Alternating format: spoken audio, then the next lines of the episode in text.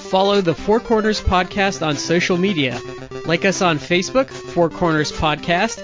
Follow us on Twitter, Podcast Four Corners. And check us out on Instagram, Four Corners Podcast. You can also subscribe to us on iTunes and Stitcher. Don't forget to leave us a five star review. I want to take this time to apologize to the television audience for what they're about to see.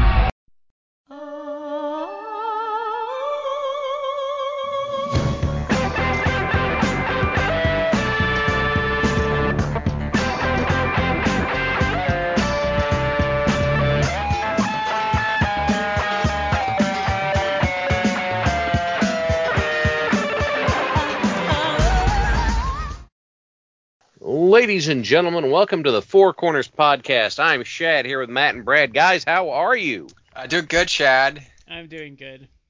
I'm glad to hear it, and I'm glad each and every one of you out there that has tuned this podcast in is with us for this episode. We're going to get our shout-outs taken care of right here at the beginning. The first one's going to go to Collar and Elbow, the wrestling brand, collarandelbowbrand.com use the promo code for Corners Podcast. That is the number four, capital C and Corners, capital P in Podcast. Save 10% off your order. And then for our other shout out, we go to Matt. Yeah, that'd be good. that'd be to uh, Orlando Colón. Um, Orlando Colón did not talk about his family and then start crying like uh, like other people did, or at the drop of a hat does. Apparently. That that sounds like a segue. It is a segue. I have to say, um, he really needs to update his actor. Those WWE fans are going to turn on him real quick. It's so it's it's probably okay for the moment because people it, there's not exactly like a ton of crossover between between AEW and WWE, but people did put a side by side, and it's like this Cody literally went out on and Raw and cut the same promo that he cut in AEW like weeks weeks earlier to the point where people put them like clips of them side by side, and the dude even did the same like facial mannerisms and the whole fake cry. It's uh, it's something. Oh God. So I mean, I think the thing though is, I mean, they're different fan bases, but I think that horse crap's gonna wear thin on WWE fans. We shall see. Just for some context, everybody, it is the weekend after WrestleMania 2022, whatever number it is. I don't know. Was it 38? Okay. And um, so tonight we are going to have a little bit of Mania talk, and then we're going to go into our main topics. But uh, just to get some of it, yes, yes, Seth Rollins' mystery opponent was not just Cody Rhodes but it was full bore, top to bottom, everything from AEW Cody Rhodes. Adrenaline in my soul. I got my elevator back, Cody Rhodes. Mhm. Um, Is that is that WWE admitting like AEW just did better with him? I think that it was part of Cody's contract to say, I'm keeping the same music, I'm keeping the same entrance, I'm keeping the same get like apparently his contract is really complicated and if it was all because of licensing like the music and all that kind of stuff that would make sense. I have to admit though, if if um, I'm glad he kept the music because he would have instantly lost something with some generic crap they would have. So for him.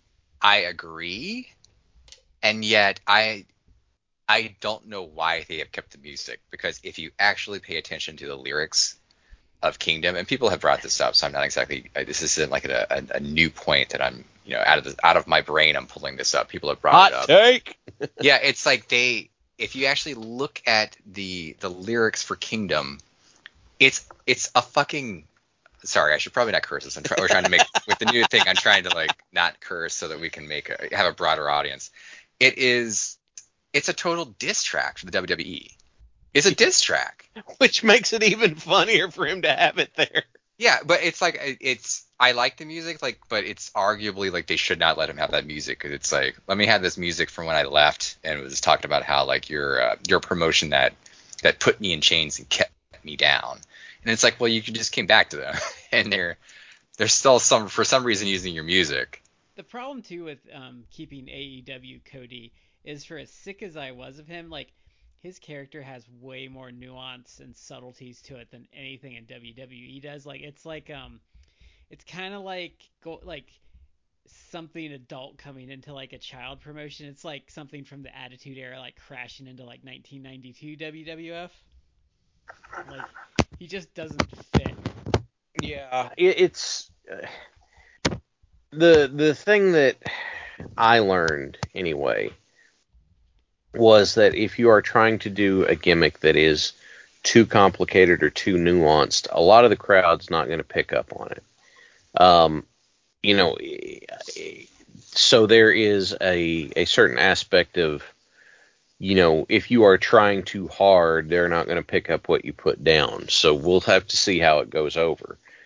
But yeah, Cody comes out there. He Seth's like, "Who's it going to be?" And Seth's pacing around in the ring. He's pacing around in the ring, and the lights go out, and the crowd starts can- chanting Cody, Cody, Cody, and then this is the thing that shocked me that he got to keep. Is you heard the line, "Professional wrestling has more than one royal family," and then the music. I was like, they let him like for some reason I'm shocked that they let him keep that.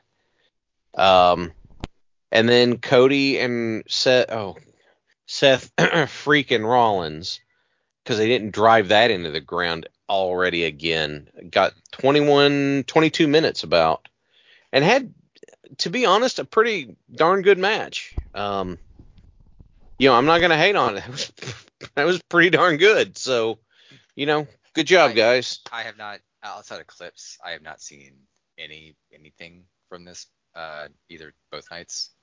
So I'll take your word for it that it's a good match. And a lot of people have said it was a good match. So I'll um, uh, let me preface. I think I'm the only one that actually watched much at all of this mm-hmm. live.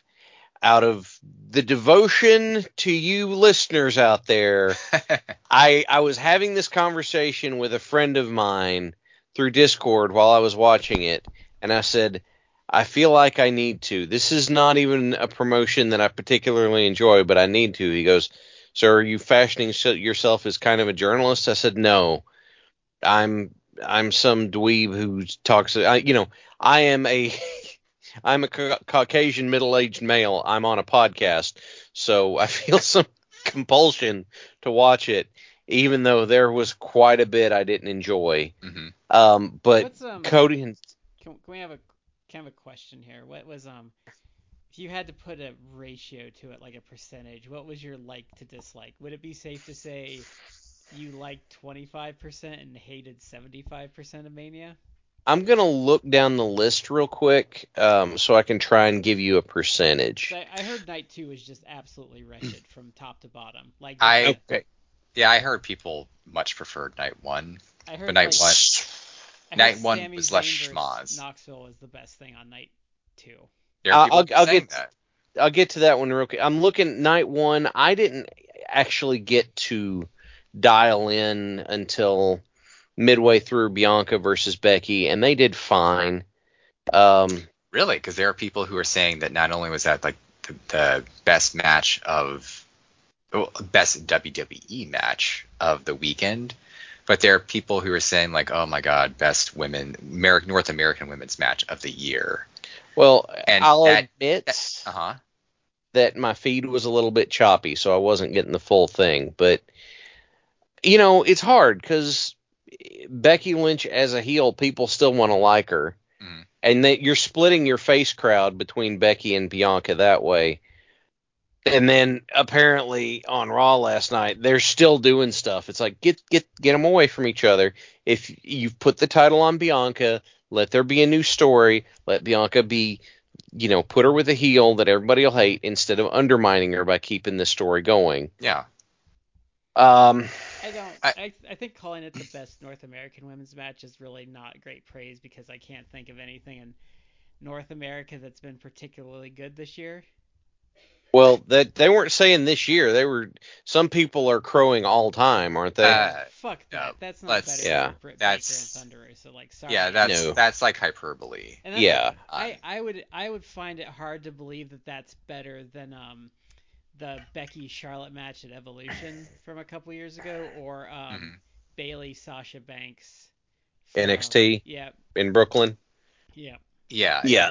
Saying even like that's the best women's match in the WWE history. Like I don't know even about no, that. That doesn't but, work. Uh, if if people want to say it's the best of this year, again, I have not seen it, so it is certainly possible. And f- from all the things that I have read or heard from people, like it was supposed it was a good match. That's what people are saying, and it probably was. So it is. You know. I, I, one thing I can say with absolute certainty mm-hmm.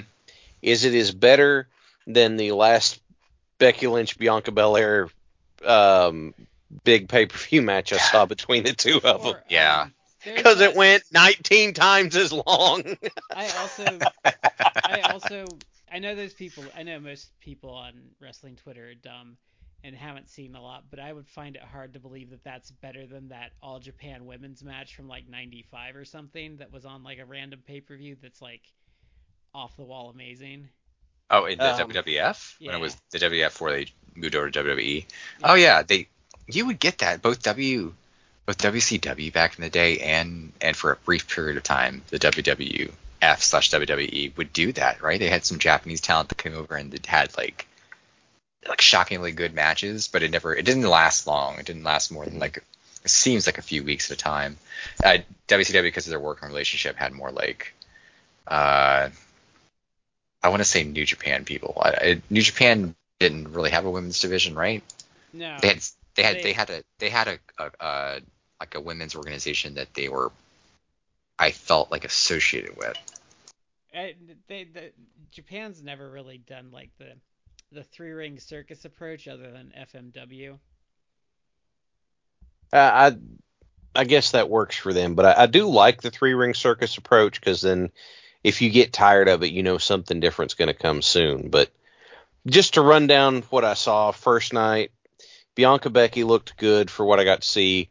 Cody and Rollins had a really good match. Uh, even if, and I'm not sure who the announcer, this Jonathan Coachman sounding guy. Was it, it was, Byron Saxton? No, it wasn't. Uh, I don't think so. But the guy, it was like a two or three to one ratio of him saying Seth freaking Rollins as opposed to just Seth Rollins. Like for every time he just said Rollins' name, he had two or three times he said Seth freaking Rollins instead, and I was like, That's his nickname. I'm because I am going to like I'm going to take a pencil and drive it through your hand into the desk just so you'll you'll quit saying that. Oh, has was... anyone in has anyone in wrestling history had more dumb nicknames than Seth Rollins? Probably not. Uh, was it Jimmy Smith? Uh, does he sound like Jonathan Coachman on commentary? I I mean I barely watch any of the WWE. Yeah. It, it might have been. It Jimmy Smith been. is the guy who used to do um, MMA uh, commentating, and then they hired him uh, not quite a year ago. Because they, they it, it was like, probably him. Because remember they they had that legitimate sportscaster, and he like went insane and like ran away after like eight months. and then I think they got this guy. Uh, Ad Adnan Virk. Yeah. He was actually wow. yeah, he didn't last long. He was yeah. actually decent, but they I think Vince like drove him nuts, and he's probably in like an asylum somewhere, just going like, say the say the line.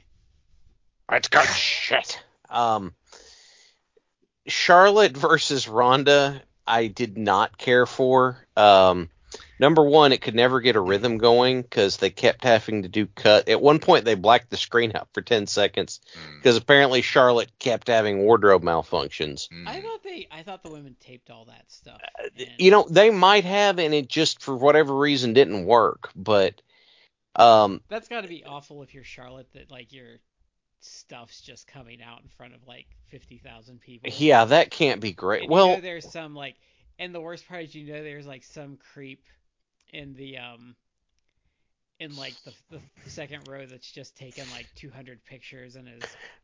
You know. I'm gonna take these and I'm gonna upload them later and share them with the world. Um, the the thing that the other thing that really soured me because Flair and Ronda had 18 and a half minutes. Oh my god! They never. Why would they put Ronda in that long of a match? I don't know, but this was not like they're doing all this and they're trying desperately to they couldn't get a rhythm going and then the finish oh my god i hated the finish so much because um i can't remember exactly but something happens to bump charles robinson And since it's a WWE ref, if you accidentally intentionally make light contact with them, then they have been shot until yeah, and and fall to the ground Here's dead. the thing, Shad. I, f- I found out I found some secret documents in the WWE, and when um when you get hired by WWE, they actually abduct you for six months and do secret scientific experiments. So all WWF referees are 50% feigning goat. I thought I thought that that uh, they installed switches like on Data from Star Trek, so if you hit it the right way, you just shut down. It used to be like um player Uno back in the day had an NES controller on his and the pause button. Yeah. but so Charles Robinson goes down and Rhonda hits the armbar and Charlotte's tapping. Like this is the first match I remember where someone actually escaped the fully applied figure eight. But she hooks the armbar and Charlotte taps and the ref's not there. So Ronda goes to get the ref. Like always happens in WWE. Never mind just laying there and cranking the armbar. And it's like, no, you're tapping. I'm staying here. Like until something happens. Was- She goes to get the ref. Charlotte is up, hits a big boot, and pins Ronda off of a big boot. And I was just like, it's like letting air out. What? Just, Was Ronda dumb the last time? I didn't think so, but it, I don't know. It's, it's, Why would you? Pay, and also, why would you pay all that money to get her back and then job her at Mania? it- right? Like, I, that's the thing that I confused me so much is like, you've done all of this to bring Ronda in and build her up. Okay. Why? Like, I thought it was a shoe in for her to win here and then, you know, have a reign for the time time she's around. I don't understand this. Why wouldn't you like have her win, go to SummerSlam, and have Charlotte win it back there if that's what you ultimately want to do? Right? But that's not what we got. So are they gonna then rematch it and have her win it next pay per view? Because then you've like devalued her because she lost on the big. See, that's the thing they've done quite a bit that I hate is like jobbing someone at Mania and then they win it on Raw or like at the next pay per view, and it's like no, like that's that's, That's- wrong. That's wrong, yeah. Yeah. I miss the days of Mania being the big reset. Like now the storylines are done. The next night we're starting new stuff. Like Maybe I miss those. Everything else now. Yeah. Um Yeah. and then the last thing of the night was uh Steve Austin and Kevin Owens, which to be honest uh, even even though it was the t-shirt and jean shorts Austin um they had a lot of fun. They did a really good job. Thumbs up to them. Um the next night I was not that able The worst stunner ever. No, that was No. not night 1. No, that was the next night. Um, Yeah. Oh, God. Can I can I add one thing about uh, Yeah. Charlotte and Ronda? Yeah. Uh, Flair got a little bit of like people mocking him uh, because he like sent out a tweet, which at this point he's he people should people who care about him should be like, okay, Rick, don't don't go on social media anymore. uh, so he kind of rehabs. Put his- down the his- tweeter, Rick. Yes, until he like rehabs his image a bit, um, if that's possible. But he he like was tweeting out afterwards, where basically he made a tweet that said like, "Oh my God, Charlotte and Ronda, like best women's match in a nor- I've ever seen." And it's like, okay, Rick, it wasn't the best women's match of the night, even um, versus of all time, but but. You know, you kind of gotta give him like a little bit of a break because it's like it's his daughter in a match. like he's gonna, he's, he's shilling for his daughter, yeah. and I get that. But on the other hand, dude, just just you can say you loved it, but let's let's not. Anyway, the next night I tuned in. I, I missed the opening, which was RK Bro versus the Street Profits versus Alpha Academy, which I understand was really good, Mhm. But I didn't get to see it. Who Um, gives a shit? Those teams have. Well, wrestled, from they have wrestled a lot, but Street Profits are fun to watch. Um, apparently, Alpha Academy and RK Bro had a really fun build to this point. And I like Otis. I like Gable. Like the only people I don't like here are Orton and Riddle. I like everybody else. You know, Mhm. I have this mental block where every time I see Street Profits on like a result sheet, I'm like, wow, those guys still have jobs. Like, I'm shocked. Dude, no, it, it like, yeah, um, is it Montez Ford? That's Bianca's husband. Yeah. Like that guy's super talented. But anyway, I didn't get to see that one. Um, apparently it was good. Didn't, I came um, in. Didn't Gable Stevenson come out afterwards? Um, Gable and- Steveson. There's no Okay. N in the middle. Oh, I see. For some Ga- reason, Gable Stevenson came out, and there was like I guess a thing between him and Chad Gable, I guess I don't. uh, which caused people to um to kind of quip that like oh Chad Gable's gonna lose his name because you can't have two Gables Again. Okay. we can't have two Gables in So WWE. is can't be. Is this one of those things that like people like Meltzer and all those like wrestling's should that wrestling was real at one point? Guys are gonna get like stiffies and like everyone else is gonna just yawn because it's not gonna be good and not get over. I'm sure he would probably love because it'd be like very, you know, very like Greco-Roman wrestling and guys showing off their moves. But uh, this was that was actually very controversial because Gable Steveson is very controversial. There's Mhm. a lot of people out there who are not happy with him being signed Right. and getting a push for reasons that if you just Google his name and see why. Yeah. Um, I, I do feel like it's controversial, but Yeah. Uh, I came in during Lashley Omos, Mhm. and it confirmed two things for me. Number one, Lashley is capable in the ring. We knew that, and just how bad Omos is. Omos is so bad he didn't properly feed into Lashley's spear for the finish. Let me say that differently. Omos is so bad he didn't stand facing the right direction for the finish, and they had to repeat the spot. And you know what's the sad thing about that is he's better than um, Commander Aziz or Shanky. Didn't Commander Aziz like forget how to pin somebody? Yes. That, Okay, We had that's- discussion a couple weeks ago. I, I had to successfully block it out. Um, Johnny Knoxville versus Sami Zayn. Like on one hand, I wanted to be grumpy about this because it's like I didn't like the idea of Johnny Knoxville going out and having a wrestling match after having like a brain bleed from the last Jackass movie. But this was an anything goes match, and the thing that uh, I that finally clicked in my brain is this was not meant to be like you know uh, your standard celebrity match. This was meant to be a funny, goofy, over the top, just spectacle. And you know what? They did a great job with that. It was fun to watch. It was like you you can turn your brain off and just laugh and get a kick out of it. Sami Zayn was the perfect guy into this because he fed everything perfectly. He fed Wee Man in a scoop slam yeah. and you know it was it was just big dumb fun and that's great so it was 14 and a half minutes of of just silly fun I heard Awesome. that was. I've heard more than one person say that was the only worthwhile thing on night two. there there are a lot of people who actually have said that. Yeah, on Twitter it was very very well received. A lot of people talking about it. Um, a lot of people thought it was really fun. Apparently It's like a pretty much just like a straight comedy match. yeah Um, I guess you know most of, if not all, of like the Jackass guys made an appearance and like did something Did- with Sami Zayn. Yeah it did something You know, Um, that's the thing with that though is like, okay, so you had him make that actually work, and Mhm. he will never get rewarded with like a main event push or like a title run, even though he put in all that work for them to make their stupid idea actually good. hmm it was it, I, I would be surprised if he was not holding in laughter over the course of that match to be honest with you Yeah, I'm not I'm not the biggest fan of uh of Sami Zayn, but he this entire feud and then this match he has been just working his ass off like to make the comedy work.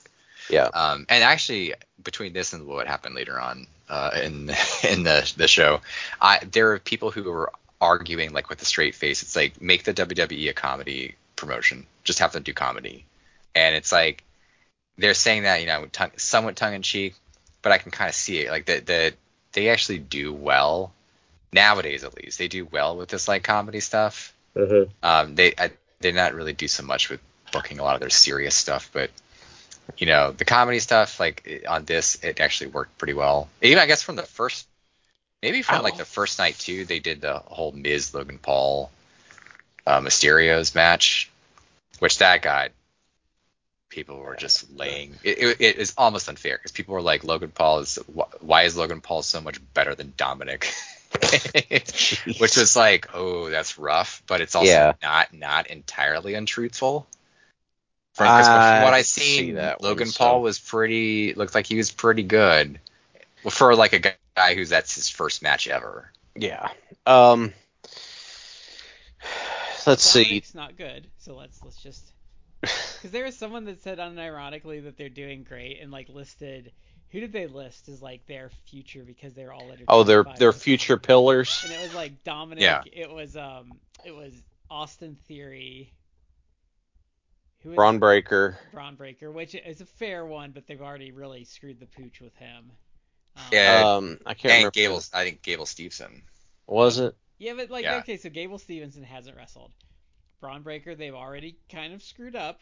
Like they this last weekend really damaged him. I think he can come back, but I know, I know what you're saying. But like Yeah. Bron Breakker's gonna be that guy. It's gonna there's like five years from now there's gonna be like these think piece articles about how he found himself in New Japan or AEW. like that that's literally what's gonna happen to him. Probably.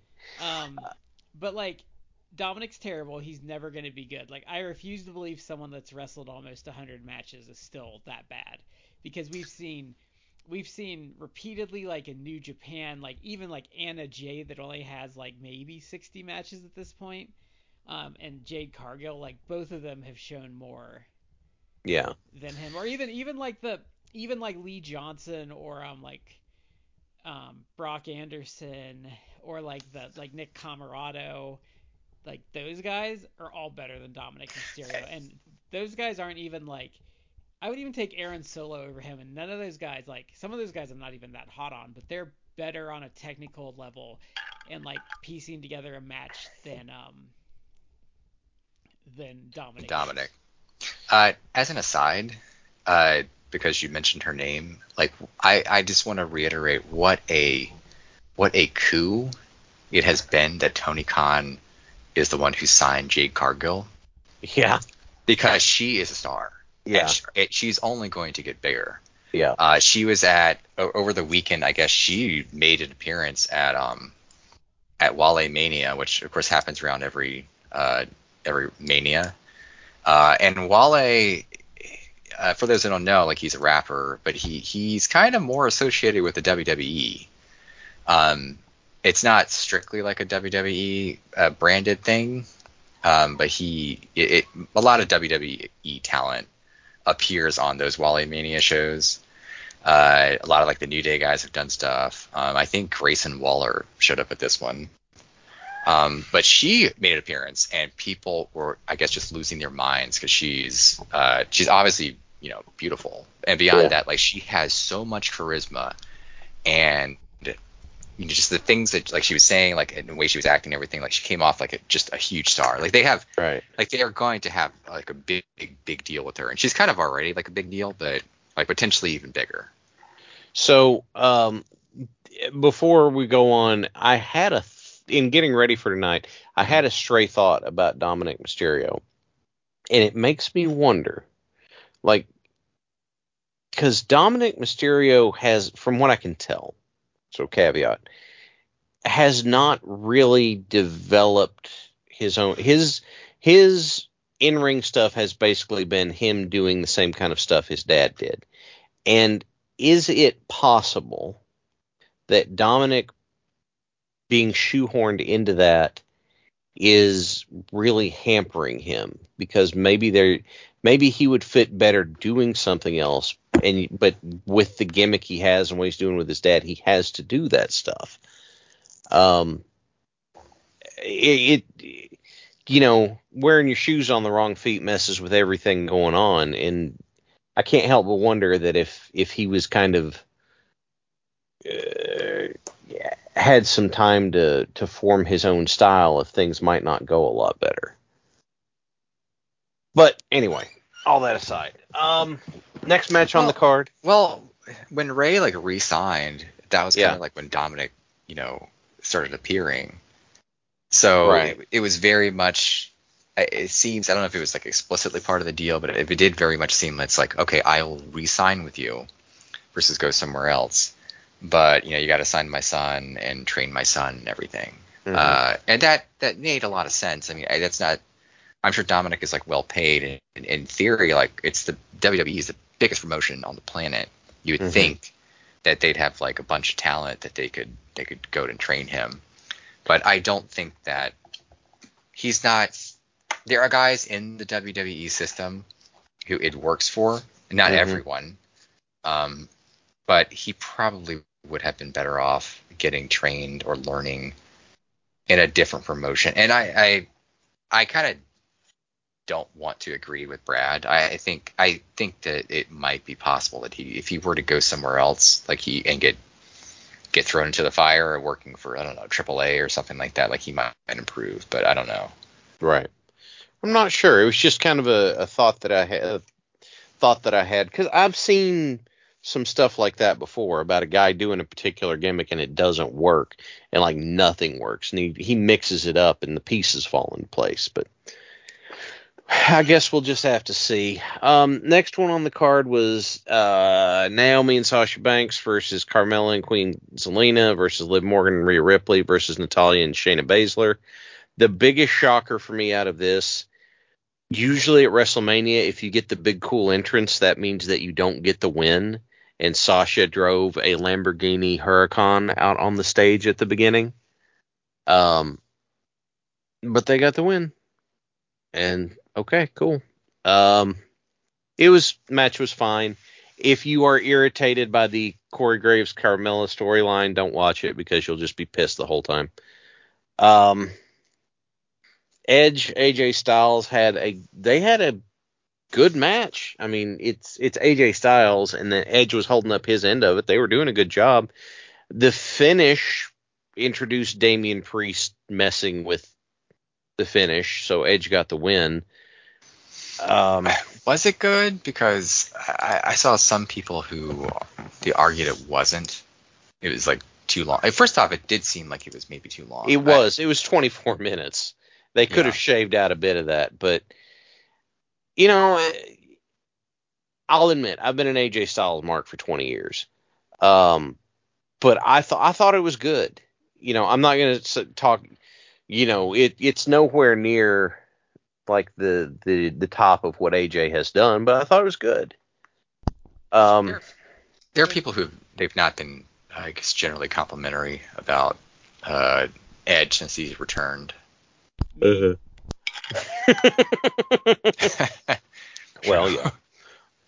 Um, he did fine. I thought, you know, is, but uh, again, the finish was a little bit screwy, but it set up something new for post Mania, so I can only complain so far, I guess. Um, the next thing on here, this bugged the living hell out of me because this got bumped from night one and put on night two. New Day comes out, and Kofi and Xavier Woods are wearing copies of gear that Big E wore when he won the title, like singlets of the same pattern and everything. They are in the ring against Sheamus and Ridge Holland with Pete Butch Dunne.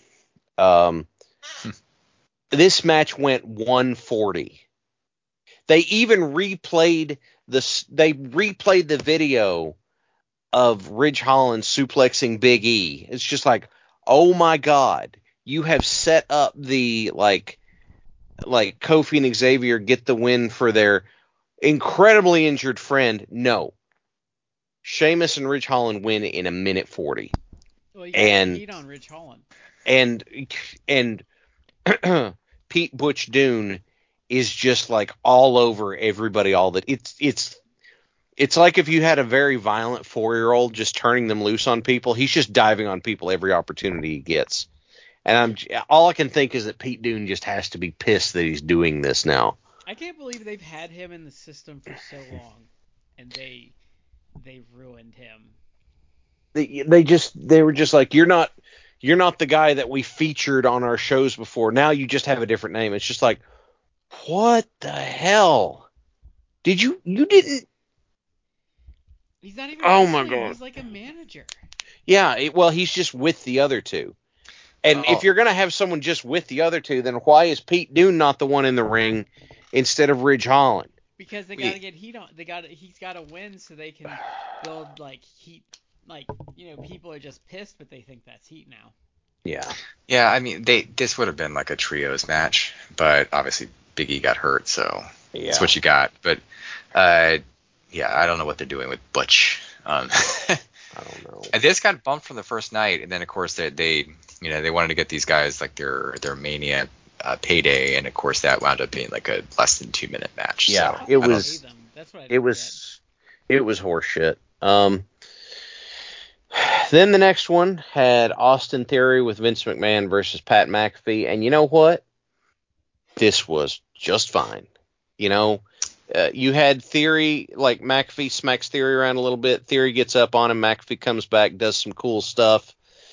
You know what? That was I was McAfee even had a cool interest because they licensed Seven Nation Army for him, and the the Dallas Cowboy cheerleaders like came out for, for int- like it was all cool, you know, it was big spectacle thing, and they do all this. So the match between the two of them is fine, and McAfee I- gets the win. I thought this was like a lot of people seem to like this one, like it was well received, and Mhm. but that's also kind of like somewhat prob. trust when people online like get super into like these types of matches because I'm always like, well, one, your expectations are super lowered, but especially internet fans like really latch on to dumb things. Like we've talked about it before, but like, Mhm. how long did um Ken Anderson live off of that Mr. Kennedy? Like, Oh he yeah, said his name Yeah. twice, and like people gave him a break for like Yeah. five or six years of his career just because Yeah. of that stupid little gimmick. uh, this match was somewhat problematic in the sense that because of like that presentation of of his and uh generally how he performed in the match, I was seeing online like a lot of people were like, "Oh my God, Pat McAfee is a star," and the guy who got built up out of this whole like thing was Pat McAfee. Where it's like, are you going to have him be a regular uh, wrestler? Because if he's just going to go back to being an announcer or something, then you know you you had a fun like mania match and, and moment for him. But what people are saying is like people are going off like, oh my god, he's a star, like he's a star, and they want to see more of him. Which the guy is a literally is a trained wrestler. Like he, we've talked about that before. Like he got trained by, you know, indie indie guy, former uh, Global Wrestling Federation star Rip Rogers. Yeah, Like he and he did that all like on his own, but on his own dime. Like he didn't do. He this guy's just apparently because like, he wanted to. Oh, Pat McAfee is like a long-time wrestling fan, and I saw something earlier today even that kind of verified that. It's like there's some clip of like Seth Rollins. I mean, like maybe like when the Shield debuted Seth Rollins, like a long time ago, like years ago, and in the background it's like people were like look at the background, and it's like you, in the background there's like a bunch of people because it's at like some sort of like event or something. Yeah. And in the background it's like Pat McAfee like there. Yeah. Uh, and I think he was with like Barstool Sports or something like that, so he was probably there in like a reporter capacity or you know He media, bought- media pers- Yeah, Yeah. he bought the the wrestling ring that he has on his ranch before he retired from the NFL. Mhm. Like th- that's that's what kind of fan he is. So, Mhm. and he comes out here and he did a good job. Like I'm not even saying good job for celebrity. He did a good job. And then they do all this, and then oh my God, this is where the wheels came off This the wagon for about a half hour because he's in there and all this and Vince is talking smack at him and Pat's like, "Come on, come on and do it." Vince McMahon, seventy-six-year-old Vince McMahon takes Mhm. off his coat, takes off his shirt, it gets in the ring, and now Vince and Pat uh, McAfee had the same gear on, black pants, black tank, squaring up. This is this is what And- I like to call the they can't help themselves part of the show. and then all of a sudden, like, here we go to do this, and Pat charges Vince, and Vince like kind of sticks his arm up, and Pat runs into him and bumps off of him to quote unquote take a clothesline. And I'm just like, and I looked at that and I went, oh How bad god, did Vince look out of curiosity? awful. It was he was not mobile. He didn't get his arm up very high. He, it looked it looked awful. I can't And believe oh my God, the crowd. The crowd started chanting, You still got it at Vince. And I wanted to throw things. Yeah, I was like, No, he's in no way. He's got nothing. He's You don't got you got a colostomy bag at this point. Like No, I did hear. I did hear. Um, I did hear. I don't know how old he is, but I heard Barry Horowitz like had quite the weekend of awesomeness. He's fifty three, I think.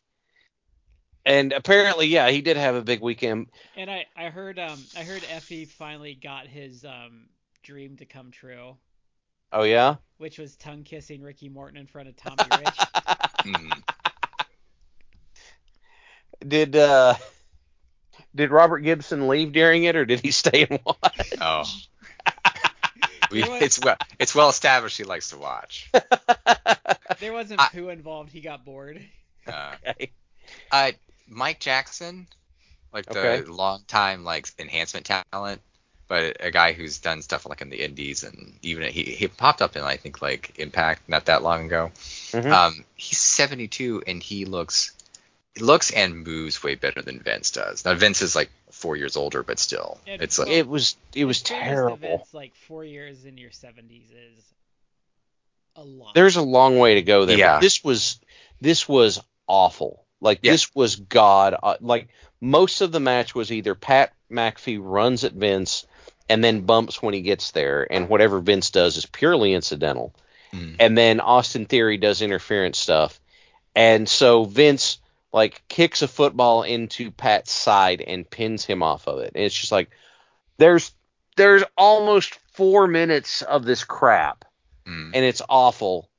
And then, and here I get to drop the line. That's when I saw on Twitter, friend of the show, the Dames, said, "Let's see that glass shatter."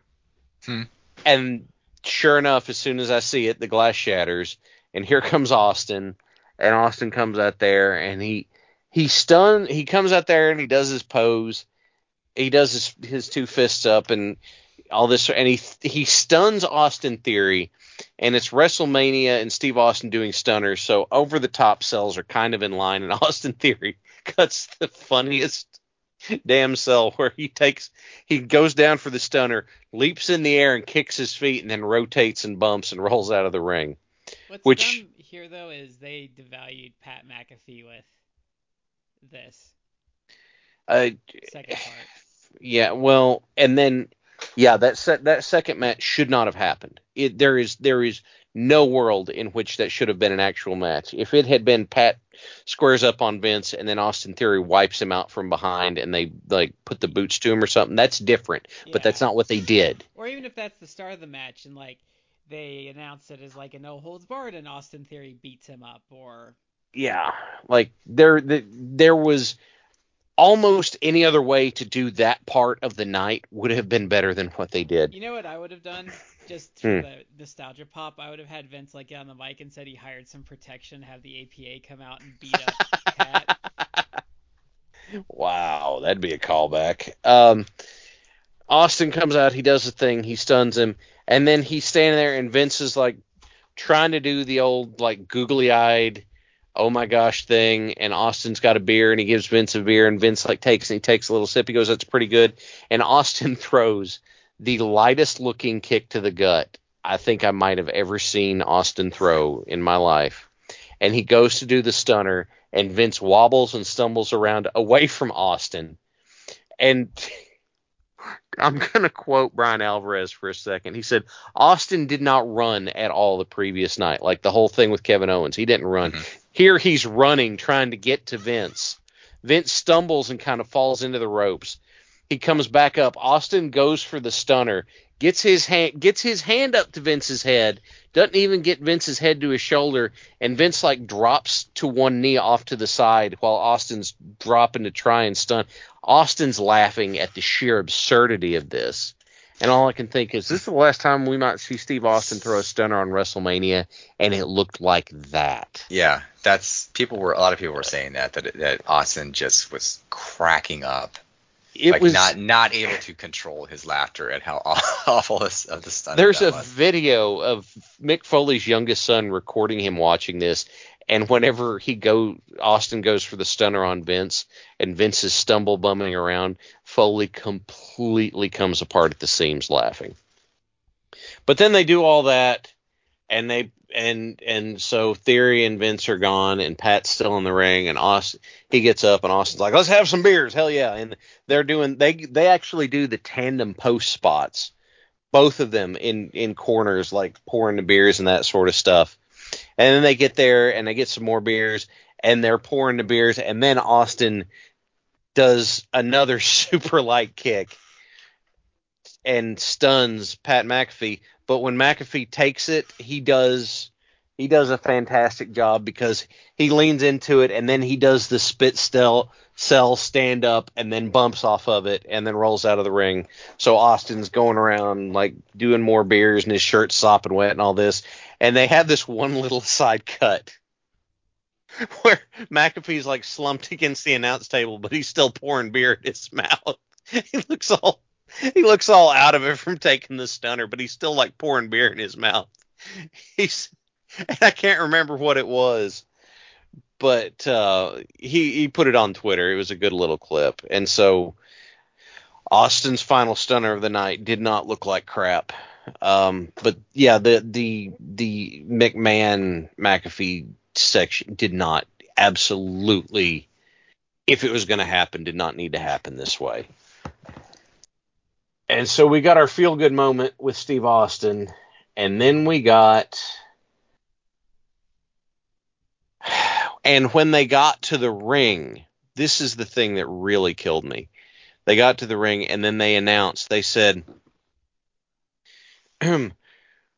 featuring now the biggest WrestleMania main event of all time. And I'm just like, oh, ah, kill me.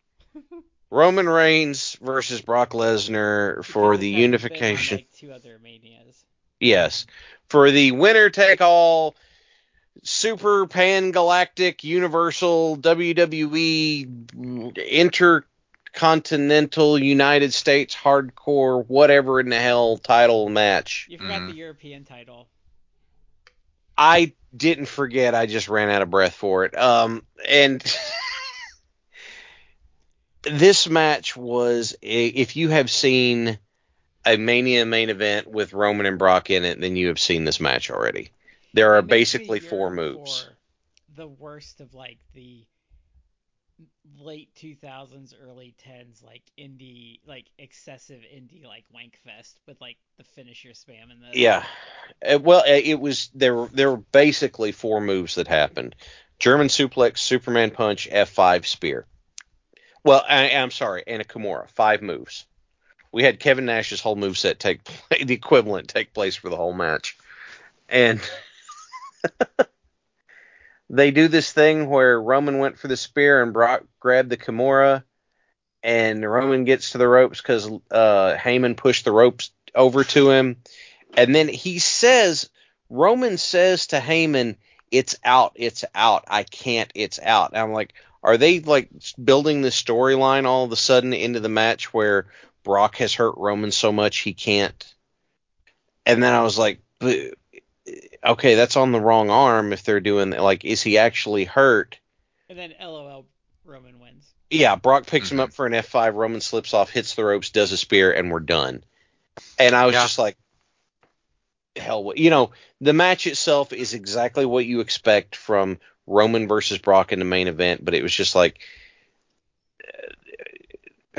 I how bored was the crowd during this? I don't know. I because, wasn't. I quit paying attention because they knew what was coming, and I I was kind of like I, I kind of don't care much about the WWE nowadays, but I kind of I was a little bit hot about it afterwards, and I messaged the, these guys, and I'm like I'm kind of like out of. I'm out for if if there wasn't for AEW and Japanese promotions and indie shows and stuff like that, like I would probably go on like a hiatus from watching wrestling just because the WWE offers me like so little that I actually care about or they am interested in. Actively do things to piss me off, and I don't even care. Yeah, I I I will say this just in general. It's like I am beyond tired of the Roman Reigns ultra mega push, and I don't. They've jobbed everyone to him. The only guy that they there's three guys in like as many years that they have actually booked strong.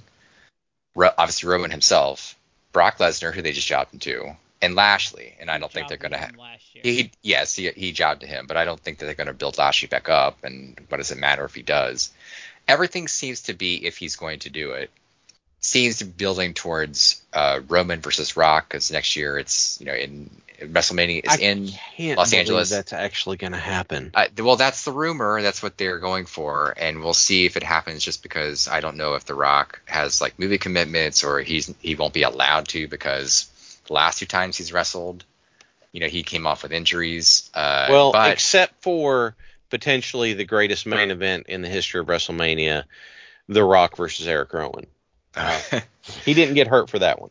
Well, yeah, because that was like a, he did a, he did he did like a move, and then that was it. But uh, it, it- I, we talked about this before, but it's like at that around that time is when the XFL is supposed to be starting up again. So I could see Rock doing it if nothing else, and it'd be like easy promotion for him. Yeah, but they to don't. do that. No one watches their product anymore. Like that's not really hype for the XFL. Yeah, but I don't mean, think that fan base watches football.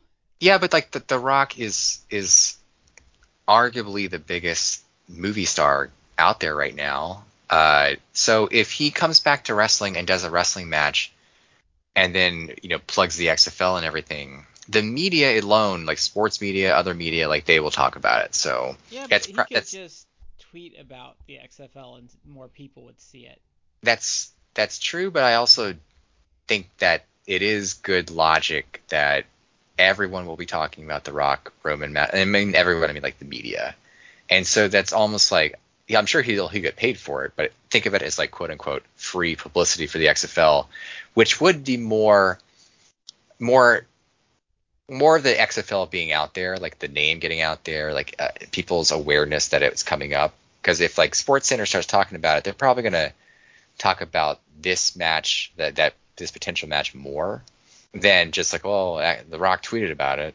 Yes, I know he might have like a lot of followers, probably more than the WWE has these days in terms of like viewers, but I, I still think it's like there's there's a logic behind it if he does the match. think- Um, if you wanted like- if you wanted a crowd that's gonna give a crap, like I would do something with AEW, just because that's more like the I don't. type He's- of people you want watching, like age wise. I know he wouldn't. I'm saying like if I had the freedom to choose one, I think I would do that.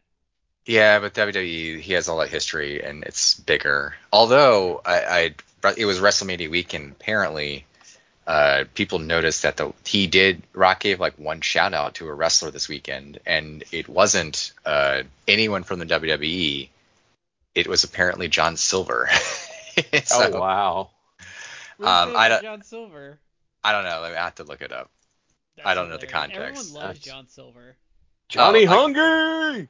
Oh wait, I guess John Silver.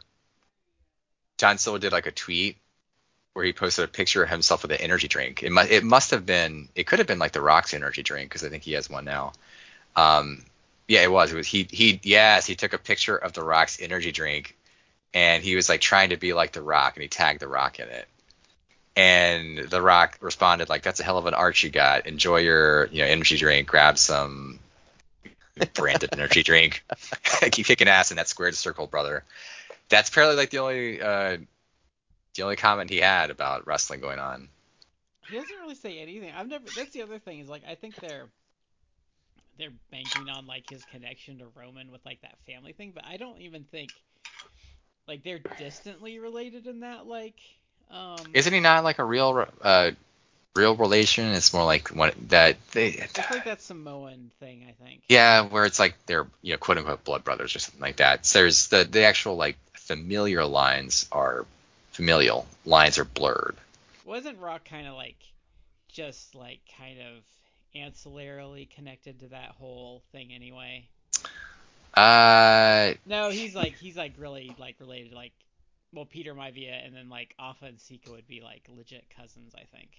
Yeah. Uh, I, might be, he's like, in the cousin. family, but Yeah. I don't know how dead on they are.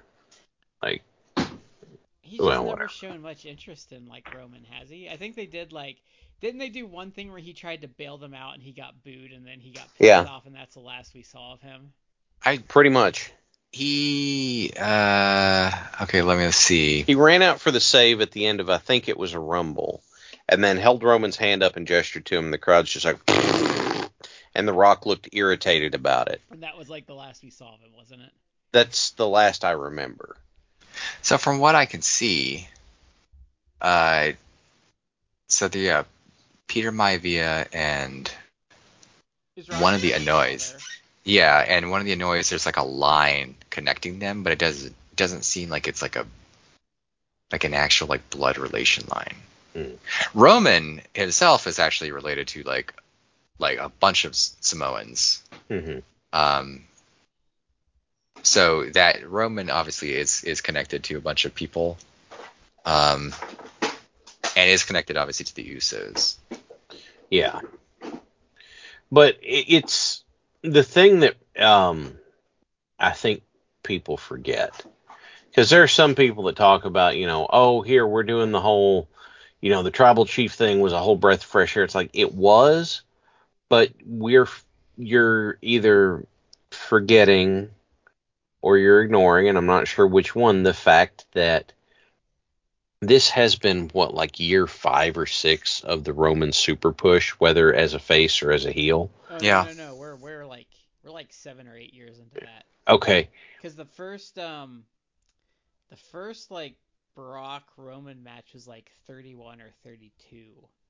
Okay, so we're like six years into it. That is that is a long time, and Roman has was not particularly popular for a lot of that. And even with him having a career renaissance in, you know, going heel and the his his tribal chief gimmick and that sort of stuff, mm-hmm. it's like that. Yeah, that's true, but it's still Roman Reigns it was a lot short, and, shorter lived though. People lost interest and started losing interest in like six months, and like they've they've.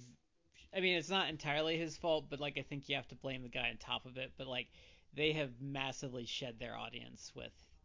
Yeah, and and the fact that they're like, oh, we're banking on Roman Rock at next WrestleMania, and I'm like, so in doing that basically everybody knows that nothing with Roman is going to substantially change for a year. And remember too to show like what kind of draw Roman is. Remember when that Rampage episode in SmackDown um, collided and the Brock Roman thing did the exact same demo number as like a bunny segment in AEW. Yep. Roman yeah. Pierce the bunny. Uh, I I just don't I, am kind of over it. I, I, don't. I don't. I don't. Well, I there's generally no don't like it. Like, there's no hope in sight. Well, I brought up the Rock thing because it's like uh, if if that's the direction, then I don't really see him losing, if at all. But yeah. But not really much in the next year. Year. Yeah. The problem. Uh, the problem with what they're doing with him though is like so. If you have a monster heel that's beating everyone, you need that like you need the that shining beacon of hope coming up through the ranks with them. Like if you go back to 1997 with like the Hogan stuff, like all through 97 up till August, like Lex Luger was like that beacon of hope. Mm-hmm. Like leading into that, but they don't have that. There's no like light at the end of the tunnel, so it's boring. Like you need to have like you need to have that guy that's in the wings that is the obvious like this guy once he can get there is going to get the job done the they they've made him a heel um, but either face or heel like it, it it kind of it breaks down the problem with like basic like storytelling 101 is that you obviously need the hero and if you're going to have him you're going to have Roman be like a villain protagonist okay but you need to have the protagonist show vulnerability and then overcome. This, it's like at no point has he ever presented as vulnerable. Right. Like not really ever. That's actually um, so.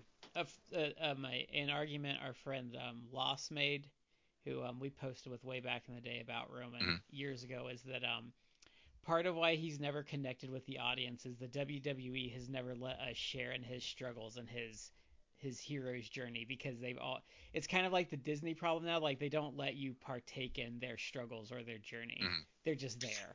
They they real life actually forced him to a little bit cuz right after he like his leukemia came back and he was out for a while, mm-hmm. you kind of that that like sympathy actually came there because I mean he had actually had a real life struggle. But yeah. since then they have now just been for like a good two years now they've been booked him as like an unstoppable, you know, monster, uh, yeah, invulnerable face heel, whatever. though is like the second he got actual sympathy, they turned him. They couldn't turn him heel quick enough.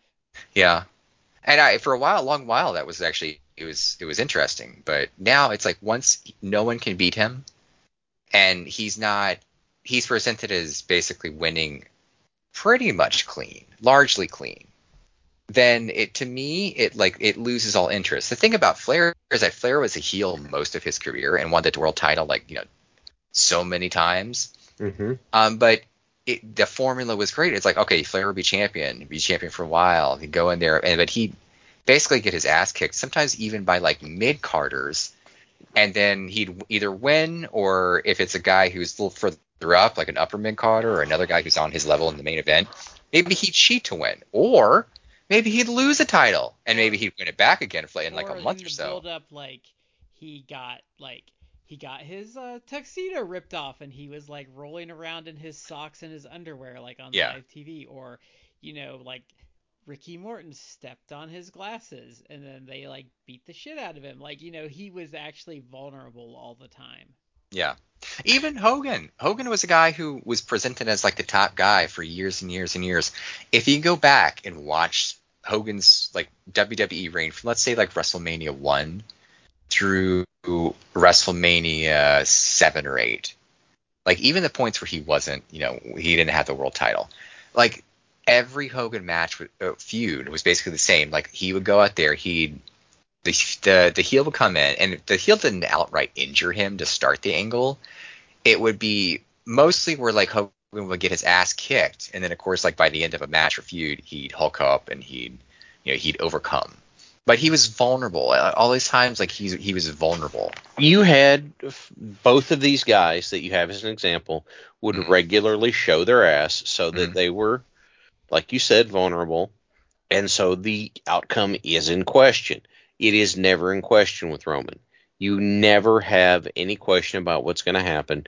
There was some question maybe with Brock, but not really there was no question with Brock. Like everyone and, knew it was just filler to continue the Roman show. And right now, what's the biggest thing is maybe Cody will take the WWE title off of him. But if that's the case, that doesn't really change anything because we're still, I don't know, what, a year, 500 days in 500 days plus of Roman with the Universal. Yes, and that's what people are like. They're the rumor is that if they don't just have like a tournament where somebody wins the Raw title and Roman just you know continues on as if he those the unified title doesn't exist, mm-hmm. uh, or at the least like if he does lose to, for example, Cody, which wouldn't be the worst idea in the sense like he would actually cement Cody probably as like a a star. Mm-hmm. Uh, and it would give it would be something different and fresh in the main event scene, at least on like on Raw. And if you have him beat Roman, they would it would show that Roman is, is vulnerable, and you could set things up down the road. Like if, if the direction is still Rock Roman at, at, the next Mania, then you can go in that direction. But you could go back and have Cody be like a guy that he challenges again down the road, maybe like Royal Rumble or something to kind of get that win back. You could do a lot with it, but I don't know that they're going to do that. Like, I think I think what will happen is well they'll lose interest in Cody, but like I think he's their their panic move when like the ratings don't crash after Mania. He's mm. gonna be their panic move one, but then they're gonna job him to Roman because like they're not ready to do their plan, and then people like insta lose interest because like you can't um you can't do that. I I don't.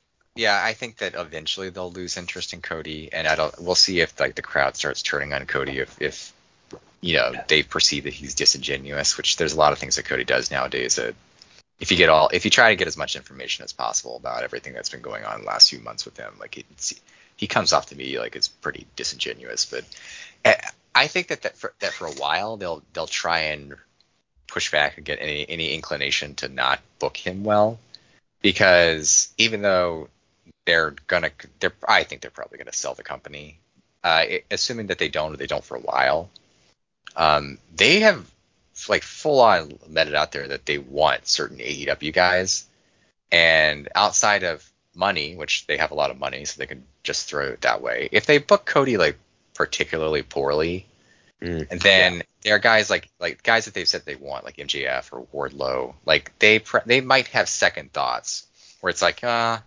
WWE can offer me more money, but I don't want to go there and just be treated like a chump and then devalue myself. Well, versus MJ, MJF, um, I think would lose a lot. Yes. Scripted because they won't trust him. MJF will not be MJF.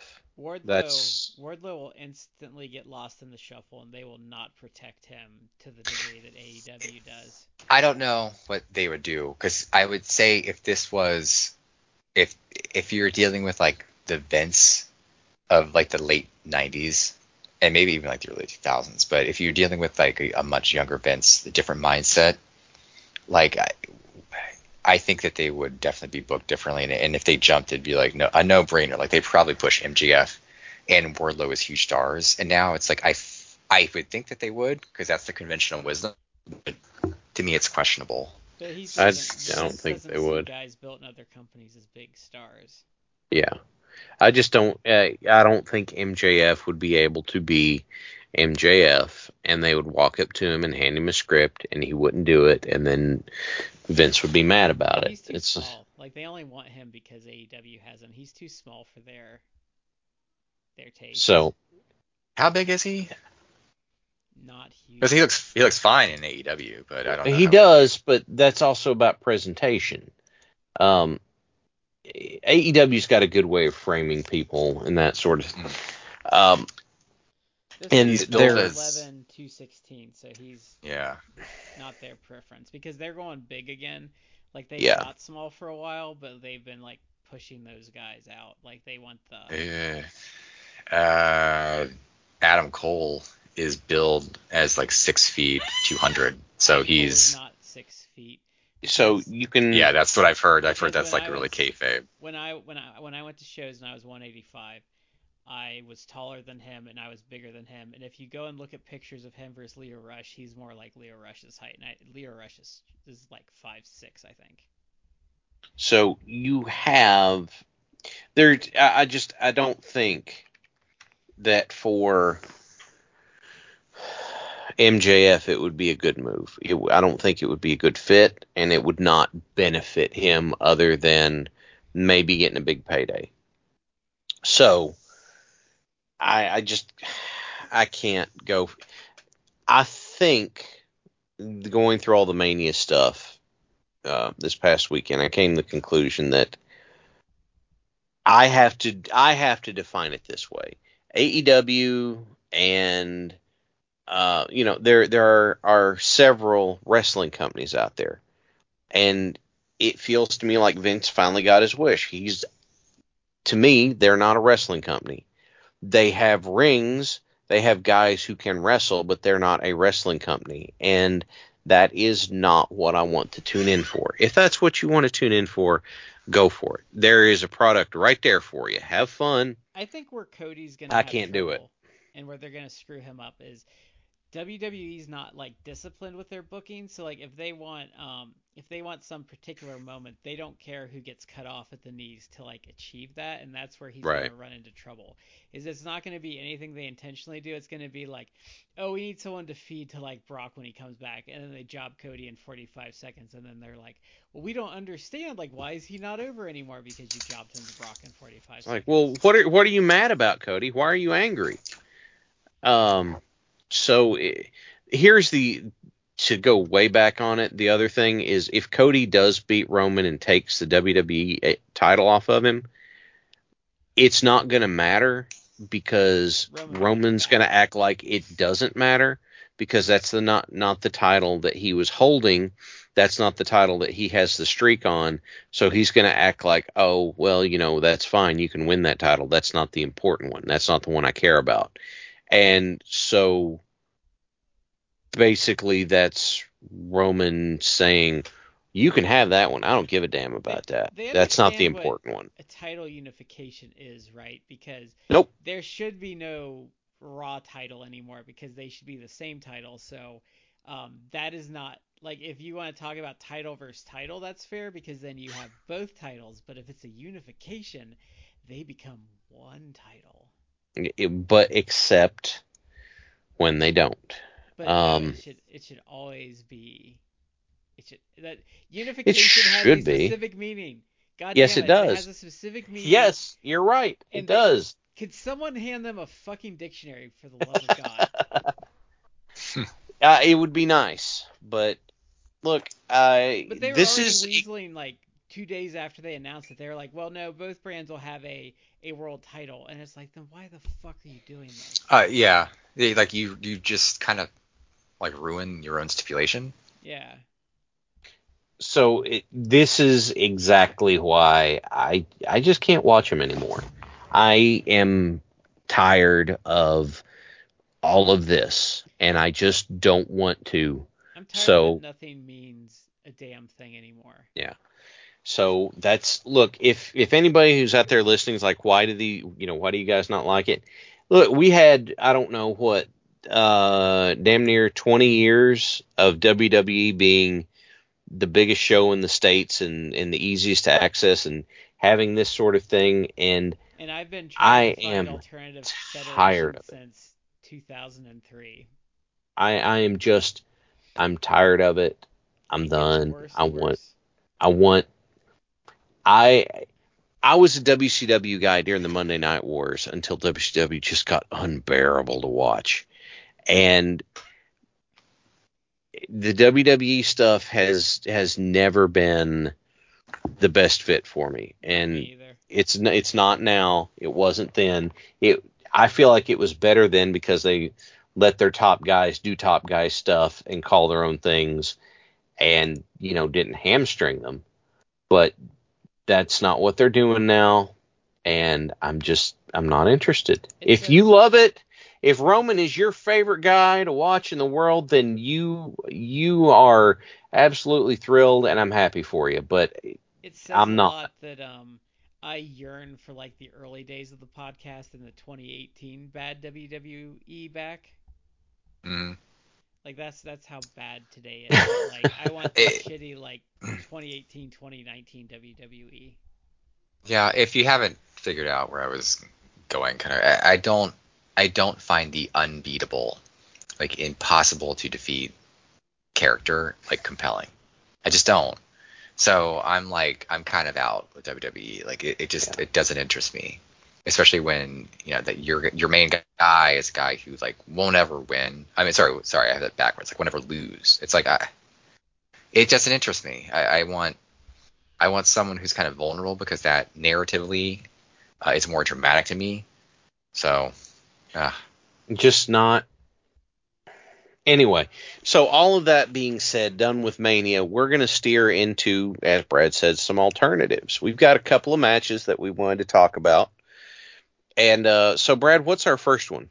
So this is from I think it's February 23rd. This is um for the Stardom high speed title. So the high speed title is like their version of like a cruiserweight or a junior belt. So this is Mhm. Starlight Kid defending the championship. I think this is like this if she this was like her sixth defense of the title. I think they put like a thing up there and I saw a V5, so this must be their her fifth or sixth defense. But I think she's had five defenses, so um successful which they, they kind of count that in Japan. So this is versus AZM, who, if you watch Stardom for a while, that was Azumi, is like what her previous gimmick was. yeah. Okay. Uh, can I, briefly, the high speed championship, it actually started in a different promotion. Uh, and Oh, then wow. when that when that promotion uh, uh, folded in around like 2010, uh, Stardom acquired the rights to the the championship. Uh, and Brad's as Brad exactly said, it's more like a, it's kind of more like a, a, a cruiserweight title, and like it's like the name High Speed. It's it's supposed to be very uh, high energy, fast paced. It's a mid Um, title.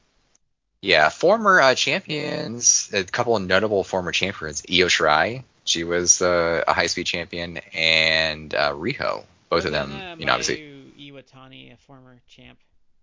Yes, Okay. yes, she was She would be notable. And she held it for- the for a long time. Yeah,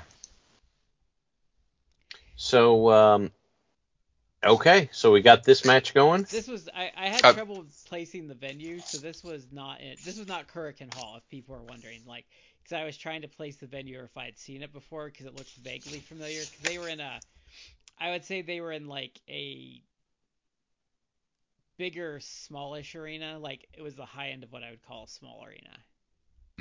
And let me uh, let me give another a little bit of uh, background to this. Uh, first off, Azumi is 19, AZM, Mhm. and Starlight Kid is lit- just a year older at 20. Like they are Okay. ridiculously young. And but they have been, but they have both been in the business for years at this point. Like they're they're practically veterans.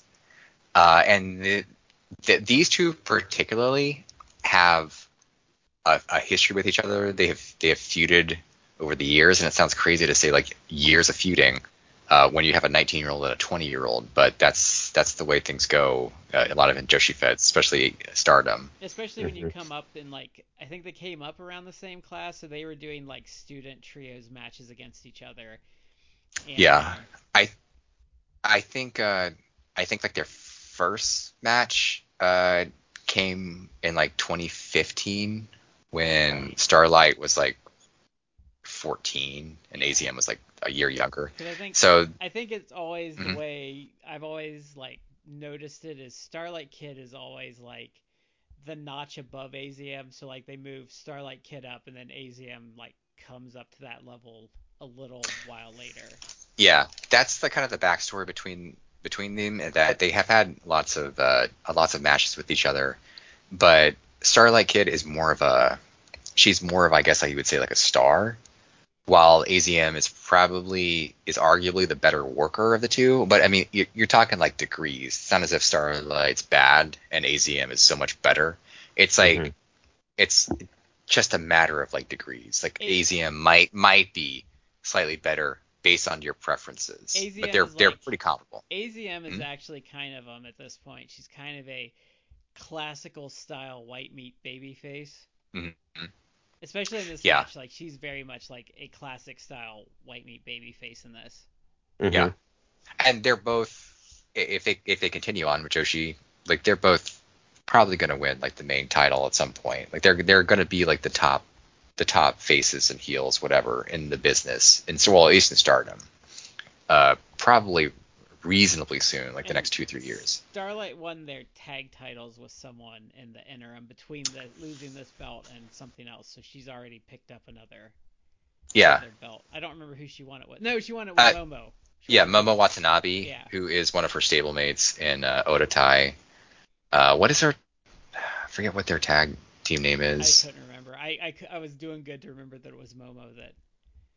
that uh, I think I think um I think Momo's name is like uh Black Peach, so it's like a it was like a play on that. Yeah, but Momo is also very good. Yeah. There's very there's there's quite a you would probably find an easier time finding the people in Stardom who are not good. Yeah, Like and most of them are homegrown. And and most And- of the ones that are bad are students, and they're still learning. Yeah. The ones who are like not as good as the other ones are people who were literally minors, like under 18. I, I think just jobbers. yeah. So I don't know as much about this as they do. I'm the uh, I'm in the everyman role coming into this. This is not Oh. this is not Shad's first Joshi match because I subjected him to a Manami Toyota versus Aja Kong Yeah. match, which he that's did that's enjoy. true. Uh, the Starlight uh, Momo Watanabe tag team is called Black Desire. Oh yeah, that's right. Okay. Uh, and I will say, uh, to give Shad credit, it's like I'm not super knowledgeable. It sounds like I am, but that's only because I'm trying to get more into Joshi, and I've done a little bit of research to kind of get some of the Oh, backstory know. on some of these. I don't know crap either. I just watch. I just like Stardom and I like um. Tokyo Joshi Pro. Yeah, like I just watch it. Like I don't. I don't even know that much about it unless they have English commentary or like I, the Stardom stuff that has subtitles. Like I don't know the ins and outs of it. I just enjoy Hmm. both of those promotions. Yeah. You could have fooled me. Um, Well, so I've, I've watched Stardom through a lot of their. I've been, I've watched Stardom off and on since about 2015, so I've seen AZM and Starlight like coming up the ranks, and like Jungle Kyona, like I've seen I've seen like their progression. So like I even Momo like I've seen her kind of climb up the ranks. So I I like especially with Stardom and some of the people that were starting when I was watching like I I have a good knowledge of like their progression. Mm-hmm. Okay. Because that's one of the nice things about Joshi is if you watch it long enough, you get to see them go from like the student stuff to the mid card mm-hmm. to the top. So that's that's one of the rewarding parts about Joshi versus like other styles of wrestling because most of mm. their most of their talent is homegrown. Gotcha.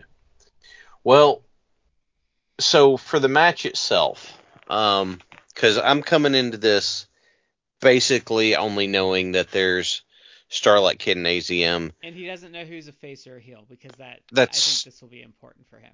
Yeah. Um, when they're coming to the ring, have they both won like mask versus something matches in the past? I'm thinking. Or... I'm so what my guess is is um is um when Starlight had her masks, each mask represented one of her successful defenses of the title. Okay, because she had a bunch of them yeah. on her entrance gear, and then AZM had one said, hanging on her belt. Remember, I said this was like her fifth or sixth successful, like her fifth or sixth defense of the title, and she had four or five masks in her case. Yeah. But I so, don't know. That's just my guess of what those represented. The mask? Yeah. Yeah. Okay. Uh, so that's you really kind of have to. And again, I'm not super knowledgeable, but this is that's something that is kind of unique to Starlight. Uh, she for people that she would face, she would have a mask that she had like created for them. And after she would beat an opponent, she'd like force the mask that uh, she had created on them. Okay. So it's almost like it's pretty interesting that way. Uh, hmm. And so when I don't think it caught it. I didn't. I didn't catch this really. Uh, I didn't watch that part at the very end of this match, but I guess after after Starlight lost, uh, she in a in a show of humility, she gave AZM the mask that she had created for AZM. Uh, she gave it to her like as like a you know here like it's basically saying like I was gonna put this on you after I beat you, but you beat me, so here you go. It's it's it's probably something that has much more significance in Japan. The YouTube but, cut off before that happened. Yeah, there was a, I mean, there was like an early on, there was a cut too. I don't know how much of the match they cut out, but I think they just cut the intros and like the standoff. Like I didn't feel like I yeah. lost anything on that. Right. But that's that that is something that's kind of like unique to Starlight, where no, she has like say they like um, I enjoyed this, and I do subscribe to Stardom World, but man, they chainsawed those advertisements in there with like no subtlety whatsoever. That is very true. You yeah. just, I'm like, I'm clicking along looking for this match in it, and then uh, for me to make this joke, I'm gonna have to go reference something else. It's like, it's all of a sudden, it's like, here's Ricky Bobby advertising for prune candy or something. I'm like, uh, okay, um, okay fast forward five seconds, five seconds. Okay, here we. Mm-hmm. Yeah. Um. So this was interesting. The my overall takeaway is, well, I'll get to my overall takeaway at the end. The the early going tapped on one pet peeve of mine, but let me preface it by saying they got out of this mode pretty quickly. And I think early, it makes sense as the match progressed too. Well, early on they were it felt like they were doing a lot of that overly choreographed like high speed, we do this, then we do this, then we do this and it's more about okay, this is the move I'm supposed to do. Like there's a section where I think Starlight is supposed to do a um, a head scissors in order to escape a, a pin or a hold or something, but she just puts her legs up and then AZM moves to the neck. Like she never even clenches her legs in order to do it. She just puts them up and they move in the. And I'm just kind of like, oh god, is this? And then they settled down real quickly. Yeah, the opening sequence I thought was like crazy, and it did seem very highly choreographed. But even so, it impressed me because the, I mean, the name is High Speed Championship, but like they are going through this choreographed sequence so fast that even if they have practiced it. It's like it's rapid, rapid like reflex actions. Yeah. It's to me like very impressive. It's like even if you like you know, you work out with your opponent before, like, okay, let's do this sequence. And then if you go out and do it for like two, three minutes at like, you know, a sprint, yeah. it's still impressive because it's like, okay, you put, you remembered all that together and you sequenced it all carefully without any sort of uh, like botches because they didn't botch. Right. It's still pretty impressive to me. But I do, I do get what you're saying because once they got past that, then it's like, all right, now let's get down to the real match. Yeah. And that's when the really good stuff and all the psychology came out. Yeah, because so had, I think my takeaway from this is like there was very very layered like psychology and and um, storytelling because there's even there's even like minute tactical things that I picked up on during the match like um with AZM and I thought this was actually really really interesting is like a big part of the match is they're just slipping out of everything from each other and mm-hmm. though AZM does have a finisher that is a cross arm breaker but she kept going to the arm because she was that was like the one thing she knew if she got her arm she could have some success because she was right. just and there's a lot of points where you just see AZM AZM wants to like do something and she's like no fuck it I'm just just grab the arm because even at the end like the, the like I like the end sequence like where she does the Canadian destroyer and she kicks out and she's just fucking pissed yeah and then she goes like she's gonna do it again and she's like, you know what, like screw this, and she just locks the cross arm breaker in. Mm-hmm. But I also loved, and I thought it was a great counter. Like, so there's a point where Starlight Kid does the um, the Spanish fly, and they hit, and like it obviously has impact for both of them. But AZM locks the arm in because yeah. like because Starlight Kid had to give it to her to do that, and right. it almost cost her the match. I'm like, that is a yeah. really great counter to that oh, move. Oh, that I mean, AZM just didn't start working on the arm at the very end. Like it, she worked it like most of the match. She kept going back to it, and that psychology just kept up.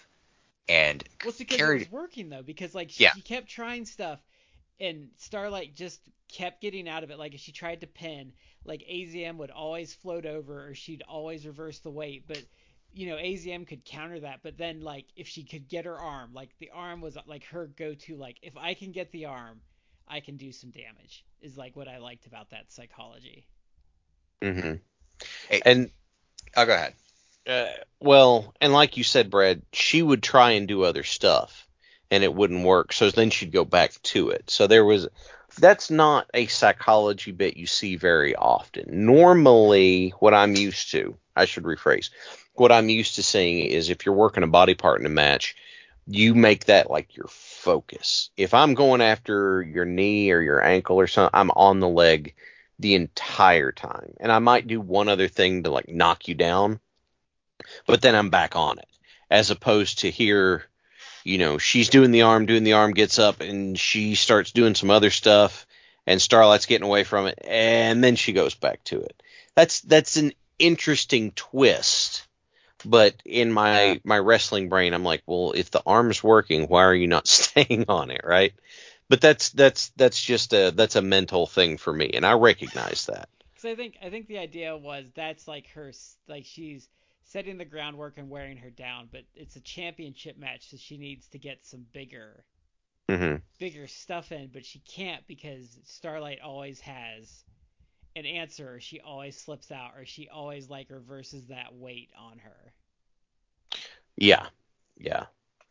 Um and then uh, there was Matt, what were you going to say before I go on? I I was just going to like talk very appreciatively at the at the psychology because it did it did keep it kept going back to the arm and there's a lot of like really interesting arm work which did lead to the finish like he she finally AZM finally was able to get uh, a specific arm hold onto uh, Starlight, and that's what won her the match. Mm-hmm. Um, but I did like that they kept going back. The psychology on this I felt was like superb. Like they really, really were doing things that like intelligently, and it made sense. Like the selling was great. Uh, just the whole psychology of it was fantastic. And I, I have to praise Starlight too. Um, I don't know if you guys noticed, but man, she was tempting fate on those like near falls. Mm-hmm. She was waiting until like Like she had that cadence down, and she was waiting until like that absolute last second to get some of those kickouts. That's just, that's true. That was some of those. I I swear, even though I kind of knew what the finish was because this is this match is is like a month or so old. Like I I was fooled. Like there were some points where I was like, okay, this is the finish, right? And then then it wasn't because they kicked out at like two and ninety nine out of one hundreds. It was Yeah. it was impressive. And I So- also like that there were not lazy kickouts either. Like there were. That's true. That's true. There's there's uh, a couple of other things I want to hit in this. First of all, there was a vertical suplex counter into a DDT spot that I thought was fantastic. I loved that spot. Um, the these two had like part of it is the overall is they had very solid execution. They're very athletic, and then you combine that with the fact that there's just not as much mass you have to move around. So it's easier to do other stuff. And they were able to do some pretty cool things. The, and in this match, it felt like that I saw more of and more involved pinning combinations than just about anything else I've seen. Like there were the- there were there were counters to counters to counters on some Right. of that stuff. And there were times where they were just rolling around and like the ref couldn't even like start a pin because they would they just kept moving. yeah, and like there were times where like even I think there's one where like Starlight slipped it and she got loose and AZM still like turned that into another another roll up. Yeah. Like The- stuff like that. It was very very like you had to be watching like what they were doing because the because you would miss like what who was in control of like what. Like that was like very hard to keep up with at times. The thing, the very end, going into the submission for the finish, was this hard fought scramble to try and get to some like they it it felt like they were scrapping every step of the way to get to that. And you know what? I really liked that. Like that that the finish on this was the thing that really seemed to fit best for me because AZM is trying to get to the arm and Starlight's like trying to fight out of it, and neither one of them is really sinking it in, and they're both like grapple and you know you move it around and all that. Like that was, I really liked the finish on this. But I also thought like too, it had a very high pace, but they they were sure to let things breathe. Like it didn't feel like Mhm. they were just going on to the next spot. Like they would slow down and like sell and and like get ready for the next flurry, but they would give you like you could stop and go, okay, okay, let's get Mhm. let's, let's go to the next thing. Like so they they pace themselves very very well. Yeah, yeah. And I like So- both their gear. Both their gear is very very good. Mhm. hmm hmm That's all I got for this. I'm sorry. Oh, and I also like the AZM did the smart face thing, and she took all the, of her stablemates out early in the match hmm because she just dove on everyone. Yeah. Oh yeah. I, f- I forgot all about that. But uh, but yeah, no, it's it's good to watch. Um, it may not have fit me like like uh, some styles I prefer, but it's still good stuff. So Um, it lived up to the hype for me. What did you think, Matt? Like with all the hype it had gotten. Uh, I I do feel it, it lived up to the hype for me. Uh, people were saying, some people are saying it's like their women's match of the year. You know, sorry, sorry Bianca and and and, and Becky. Uh, and I am not going to say that only because stuff I've heard about this the two night Stardom uh, show that just happened like a couple weeks back. I've heard is it's some of that stuff is even better. Uh, I'm going to try and order that th- those shows. So I'm I wouldn't necessarily say that, but it was fantastic. all right. So what was the other match we were going to dig into? So this is from oh god, this is like two dynamites ago. No, this was the dynamite before the last dynamite. So this is uh, Hang on, I'll get I'll be able to give you the um I'll be able to give you the date. Give me just a second. Cuz if you want to run this down, this is absolutely worth. I believe this was the Dynamite on the 23rd. Okay. So this is um, CM Punk taking on Dax Harwood, like to open Dynamite. And you would look at this and be like, well, why are we doing this? And um, I believe that there were some people that referred to this as the Earn Bret Hart's Love on Three match. Um, yes. if you love old school wrestling, like this is one that I need to get in our our um our Tim chat and recommend he watch because this is yes. like you love old school wrestling, like this is this is for you. This oh, is it's, so good. Yeah, it was it was so old school, but fantastic. And, and but it's old school in philosophy, not necessarily like it it's still a modern match, but it is old school in philosophy and it works very very well. Eh, to me, it was very very reminiscent of just an old school like southern style. Like this yeah. this match could have been on like an old NWA pay per view. Mm-hmm. NWA like, TV main event. Yeah, eh, eh, it, it, absolutely, it could have. And honestly, the thing that I kept going back to watching this is that this Dax Harwood. First off, I'm not. This is no big surprise, but it's like he is an absolutely fantastic wrestler. Like he mm-hmm. is so damn good. But the person that I just kept being reminded of when I was watching this is I'm like shit. Uh, he's like he's like a modern Arn Anderson. He's basically Arn Anderson in the sense that Arn Anderson is a guy who was obviously fantastic as a tag worker, but mm-hmm. you could have him go out there with like a top face and put on like a 10, 15, 20 minute match and it'd be absolutely amazing. And when you had the near falls where Arn Anderson was almost winning, it was believable.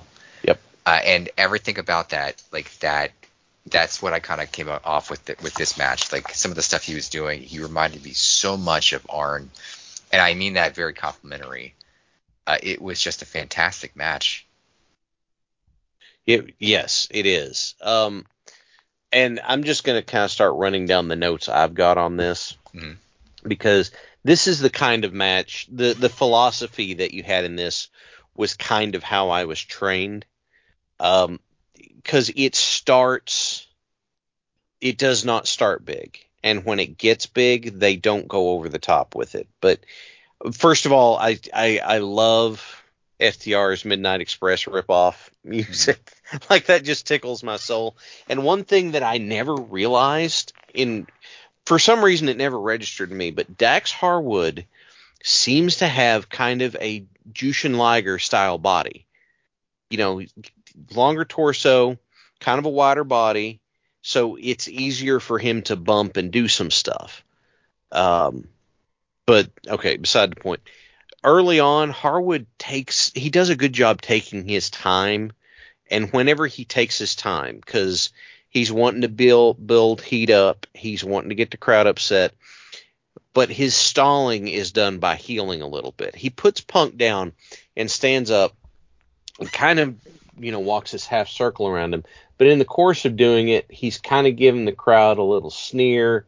He's not uh, you know he's not over the top with it, but you get a you get a like I'm gonna bust this guy up, you know, a little bit of heeling that gives the crowd time to to kind of hook in a little bit more, and you don't get to see Harwood do singles much because in tags you you don't really have to do as many moves in tags you know, tagging back and forth, get him in the corner, do what Dominic DeNucci called the punch kick offense.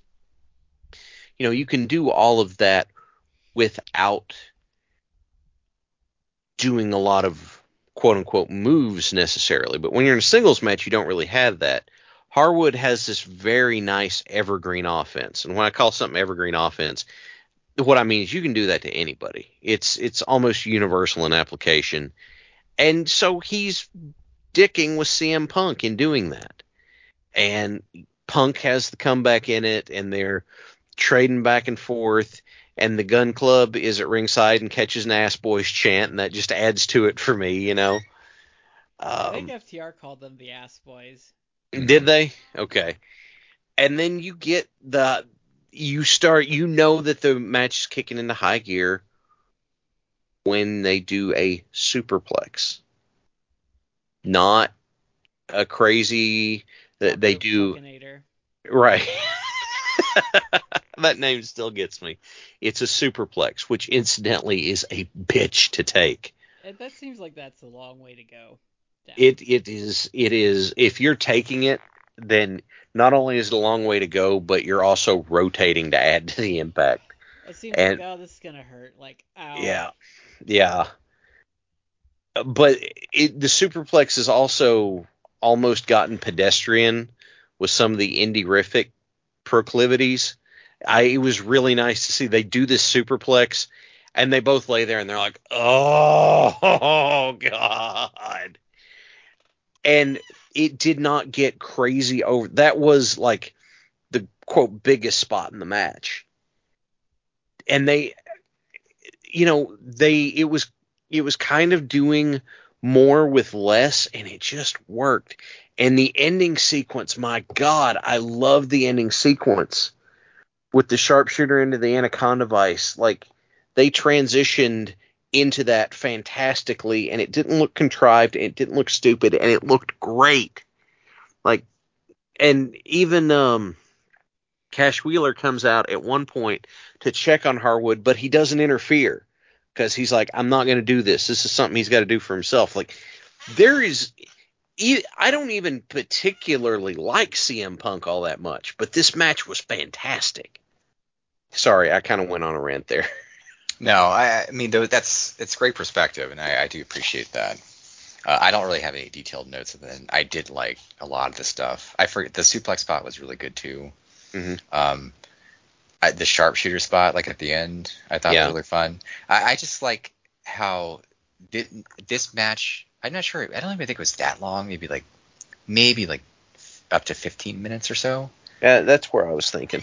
but it it just kept building as it went along like it, and it was totally believable and again just like old school like style match and, and where everything kind of meant something Mm-hmm. and that's man it's really it's a, there's a lot of wrestling content out there but sometimes it you kind of do lose perspective on that but uh, this and and and also the AZM SLK match like things that they did would it would actually have like consequence Mm-hmm. and they kept building towards things and that's what i kind of really really liked about about the the japanese women's match but also this match a lot too it's like thing, they, things were done logically and they built and they they got it's like you're you're stacking on top of each other and that's what i really appreciated like there was it wasn't just like oh i'm going to do a move to do a move or do it because it looks cool mm-hmm. it's like no, like everything made sense.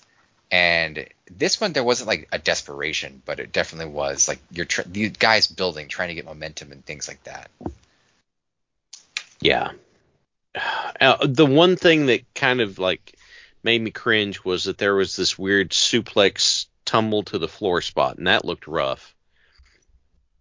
And Harwood did take a fall where he popped the back of his head on the bottom turnbuckle, which I, I kind of I was like ah, but um, you know it it turned everybody turned out fine. It's just so good to watch. This like would probably be like in my top 20 AEW matches, not top 10, but like somewhere between like 12 and 20. I would find this match in there somewhere. Yeah, it's so good. It really is. And it's not just not just saying this to be like, oh, you dumping on WWE earlier, now you're you're hyping just some random AEW match. Like this is seriously really, really good. I no, it's it was good.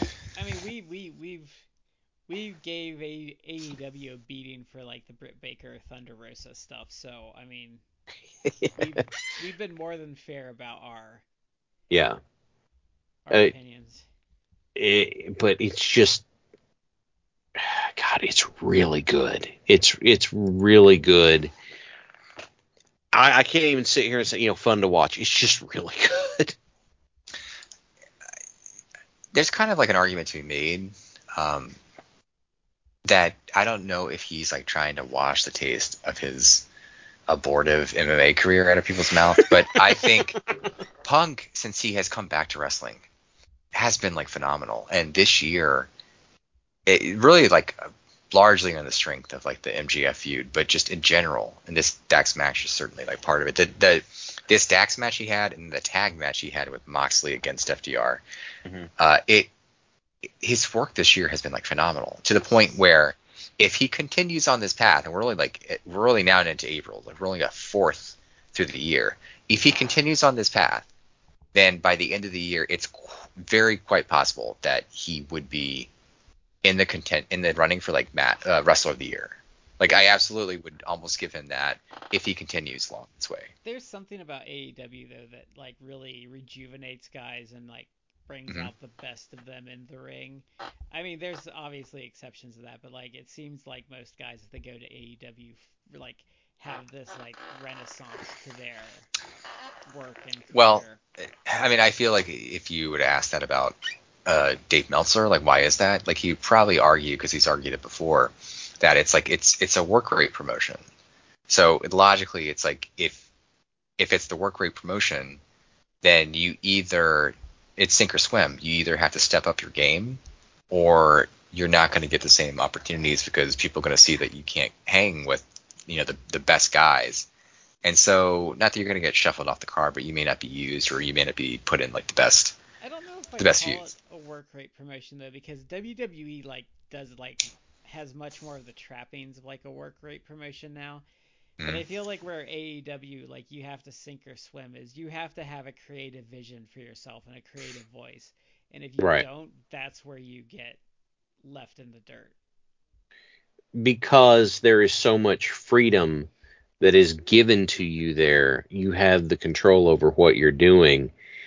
And it is a just if I was still working and I had designs on on going pro with it, that's that would be where I'd want to be. That'd be my gold standard. Because when I when you get there, it's like this is me proving, you know, that I can hang because I not only made it here, but you know, this is off of the back of, you know, my ideas and my concepts and that sort of stuff. And I there's, also think if you're a good worker, um, there's five people that are just as good as you, like on the in-ring stuff. So you have to either have like a promo like ability or like an idea about your character or storylines you can do that yeah. you can sell to keep yourself in the in the limelight. Yeah, just being good in the ring doesn't do it anymore. There's got you've got to have something that stands out. Because look at Jungle Boy. They didn't pull the trigger on him till he could start talking. Mm-hmm. well, and I think that they were smart to also just kind of give him some time because yeah, he's over and he was always kind of over, but what this did is he matured a little bit. Uh, he wasn't just popular because you know he was a good-looking dude on that was in there uh, on TV. He's grown. He's growing into uh, someone who's going to be in the future. So uh, there, it's it's a I think more of an investment in the future. It's like we, we're going to give him some kind of the, how they were with Magnum TA, puppy with big paws, and he's going to grow into it. And um, and he has been. So. So I would, if if we were throwing snowflakes around, um, which we don't always do, I would probably give both matches four and a half stars. Uh, I don't know that I would rate uh, Dax and Punk that high, but I would definitely give it like a four. I mean, it's a very good match. Like you can't really go wrong with it. Yeah, eh, I, I would probably say four and a half versus four and a half Dax Harwood or Punk and Harwood, and then at least four for Kid AZM. But that is just like stylistic preference as opposed to anything else. Um, and I, you know, I admit that it's not as much my, uh, not as much my bag. Whereas the other one was very much my bag. So I, I need to watch like some of the, the the double shot weekend because I heard the Kerry Starlight Kid match is quite good. So I'm not willing to throw that match of the year stuff around, especially mm-hmm. with like the five star tournament coming around because there's always good matches there. Like um, that AZM Starlight Kid is not going to hold water is like the Stardom match of the year. It just won't. Like they, they put on too much good stuff in their main events. Something will overshadow it before the end of the year. As good as it is, but like if you watch Stardom shows, like their their main events are like guaranteed like four star matches at least. Yeah. So, all right, guys. Was there anything else we wanted to hit for this episode? Nope, I'm good. Yeah, I think that's it. All right, everybody out there, thank you for joining us for this. Uh, I hope you really, I hope you enjoyed it. We had a these last two matches we had a lot of fun with. So, uh, if you have requests or if you have anything you'd like for us to talk about, please hit us up on social media. We would love to hear from you. And so, this is Shad with Matt and Brad. We've been in three corners. You're in the fourth, and we will catch you next time.